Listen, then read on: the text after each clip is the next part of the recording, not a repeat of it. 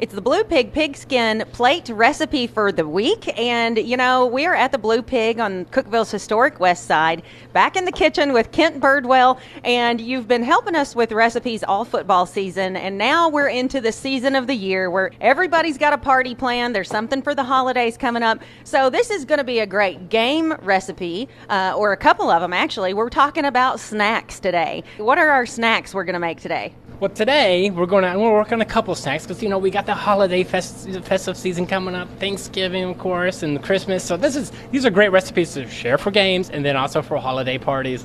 So today we're going to do the two recipes I want to share is the, it's a pale ale garlic butter popcorn. And then also I want to share with everybody one of my favorite. We do it here at the Blue Pig sometimes in the season for our you know parties that we have.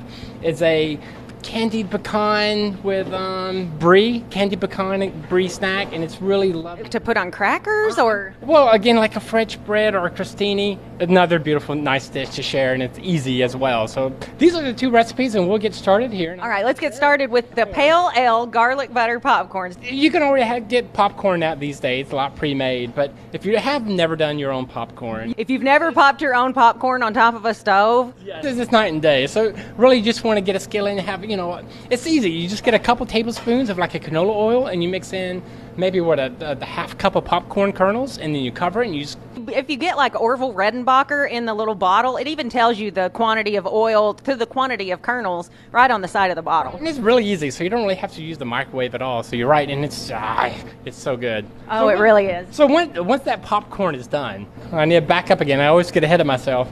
Beforehand, you just want to put out some butter at room temp and let Okay. it get soft and melted.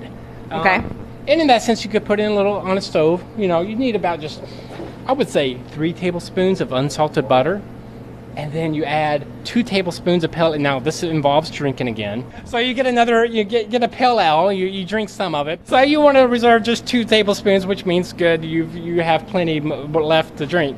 So have three tablespoons of unsalted butter that's been melted. You add two tablespoons of the pale ale beer, and then about a half teaspoon of garlic powder, and then a half teaspoon of kosher salt. And you just whisk it in, and then you just And that makes the but it breaks it down. That pale ale causes it to break, so it's a little more liquefied Yes. for drizzling. I'm assuming. They also mentioned you, you want a medium hop pale ale. You know, something with a bit of malt, a little citrus note would pair well with, you know, the, the butter and the garlic so it's not overbearing. So, and you just drizzle this on top of this popcorn here. A delicious snack dish, the pale ale garlic butter popcorn. And now, talk me talk to me about the candied pecan and brie. Uh, this is one of my favorite little snacks. You just, right here, I have set aside, you know, you want, let's say, one and a half parts of brown sugar to butter, um, almost two parts. But I would say get a stick of butter and about, you know, a good uh, cup of brown sugar, dash of cinnamon, melt this down, and then we have a a bowl of pecans, pecan halves, and you mix this in, and fold it over, and you get your oven up to let's say 375.